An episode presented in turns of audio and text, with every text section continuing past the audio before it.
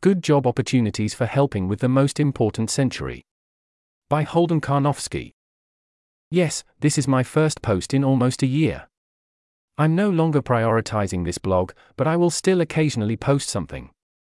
I wrote roughly two years ago that it was hard to point to concrete opportunities to help the most important century go well.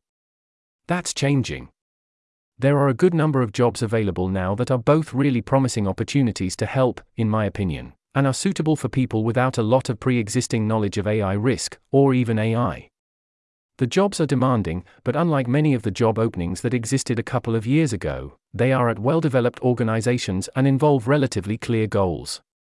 So if you're someone who wants to help, but has been waiting for the right moment, this might be it. Or not. I'll probably keep making posts like this as the set of opportunities gets wider. Here are the jobs that best fit this description right now, as far as I can tell. The rest of this post will give a bit more detail on how these jobs can help, what skills they require, and why these are the ones I listed. There's a table here in the text. Software engineering and development, and related areas, seem especially valuable right now, so think about whether you know folks with those skills who might be interested. Heading: How these help. A lot of these jobs, and the ones I know the most about, would be contributing toward a possible global standards regime for A I. A I systems should be subject to testing to see whether they present major risks, and training and deploying A I should be stopped, for example, by regulation, when it can't be done safely. The basic hope is: one Teams will develop evals. Tests of what A Is are capable of, particularly with respect to possible risks. For example, one eval might be prompting an A I to give a detailed description of how to build a bioweapon. The more detailed and accurate its response, the more risk the A I poses, while also possibly having more potential benefits as well, by virtue of being generally more knowledgeable or capable. two It will become common, through regulation, voluntary action by companies, industry standards, et cetera, for cutting-edge A I systems to be subject to evals for dangerous capabilities.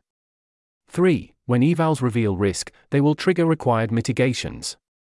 For example, A An A I capable of bioweapons development should be A Deployed in such a way that people can't use it for that, including by jailbreaking it, and B Kept under good security to stop would-be terrorists from circumventing the restrictions.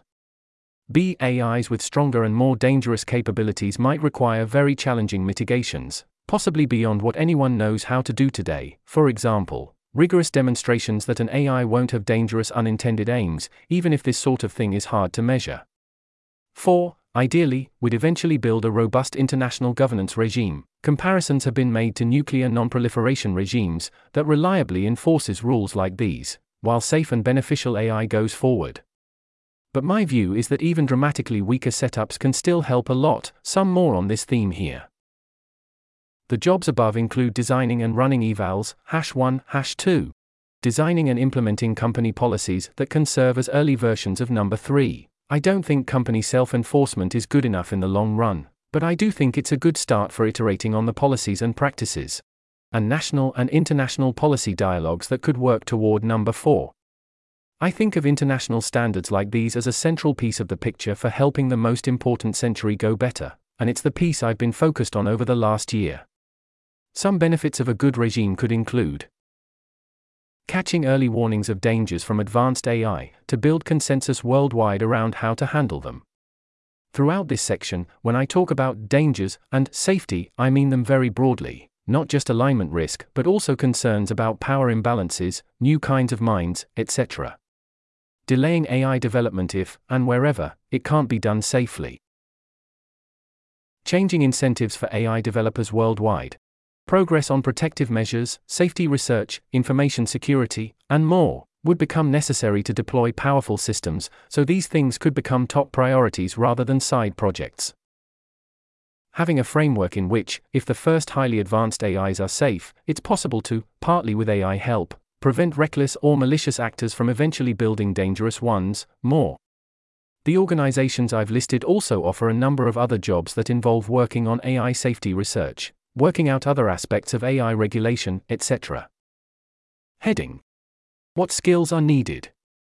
A lot of these jobs are related to software engineering and other software development, for example front-end and U X development.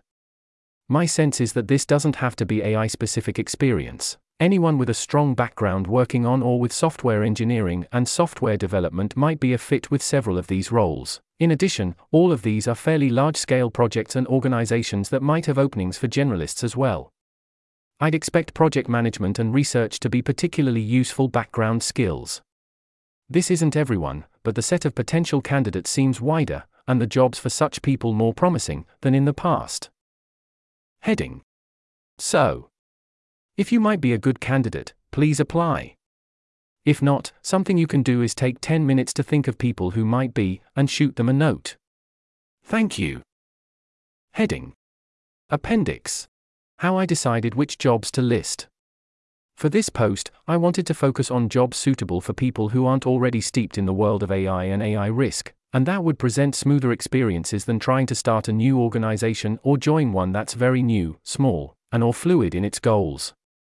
As one proxy for this, I looked for organizations with strong A I focus, listing at least ten open roles on the eighty thousand hours job board, which generally tries to list roles focused on A I risk rather than any and all A I roles. The set of jobs I found this way was a pretty good match for the set I would have brainstormed on my own based on the criteria. I added M E T R even though it's smaller than the other orgs, because I advise M E T R regularly enough to know it fairly well, and felt comfortable advertising the roles. I'm sure I didn't choose these perfectly, and this post isn't meant to be a remotely exhaustive list, just a plug for some jobs I understand especially well and think could be good opportunities for readers. This article was narrated by Type three Audio for Less Wrong. It was first published on January eighteenth, twenty twenty-four. The original text contained two footnotes which were omitted from the narration. To report an issue or give feedback on this narration, go to T three A dot I S.